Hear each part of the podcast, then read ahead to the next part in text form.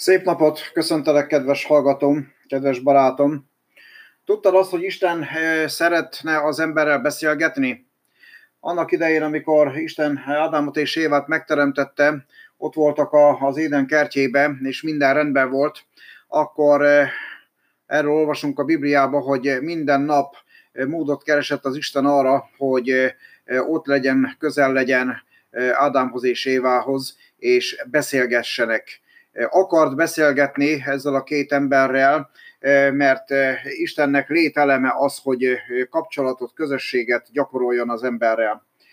A bűnesetet követően aztán ez a kapcsolat ez megszűnt, gyakorlatilag nagyon nehéz volt eljutni Istenhez, Isten tett lépéseket annak érdekében, hogy valamilyen módon kapcsolatba kerüljön az emberrel, hogy üzenetet adjon át a számára. Ilyen üzenet átadási pont volt a Szent Sátor, a kijelentés sátora, ahol, ahol a főpap, illetve Mózes vehetett át üzenetet, és ezt továbbíthatta a nép felé.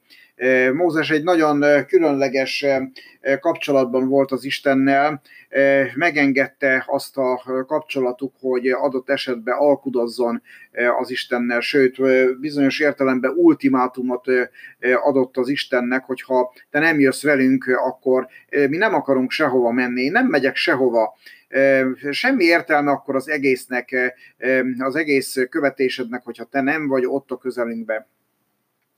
Isten annyira komolyan veszi az emberrel való kapcsolatot, hogy Jézus Krisztus lejött erre a földre, és egészen test közelbe került az emberrel, és így adta át az Isten üzenetét, magyarázta az Isten törvényét, és élte meg az Istennel való kapcsolatot az emberiség előtt és nem volt elég ez a, ez a emberek előtt való élet, az emberek előtt való halált is vállalta. Vállalta azt, hogy az ember bűneiért, a lázadásért, a kapcsolatnak a megtöréséért vállalja a halálbüntetést.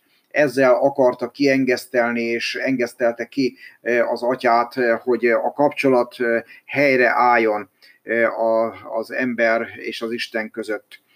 Kezdetben volt az ige, olvassuk a, a Bibliában, az ige, akiről tudjuk, hogy Jézus Krisztus, ő az, aki beszélgetni akar velünk. Beszélgetni minden nap. Lehetőséget akar adni minden nap arra, hogy ott legyünk a lábainál, meghallgassuk azt, hogy mit üzen. Arra is kíváncsi, hogy mi mit szeretnénk elmondani neki, kíváncsi arra, hogy mi foglalkoztat bennünket, mi miatt vagyunk szomorúak, mi az, aminek örülünk, egyáltalán hányadán áll a munkahelyünk, hányadán áll a családi életünk, mik foglalkoztatnak. Kíváncsi erre, de át akarja adni az Isten üzenetét a számunkra, megoldást akar az életünkre adni.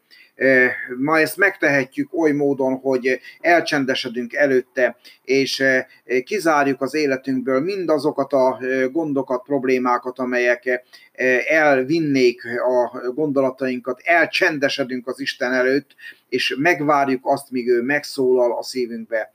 Meg fog szólalni, ez, ez teljes mértékig biztos, meg fog szólalni, mert akar megszólalni, akar beszélgetni velünk keresd az alkalmat, kedves barátom, arra, hogy Isten beszélgessen veled.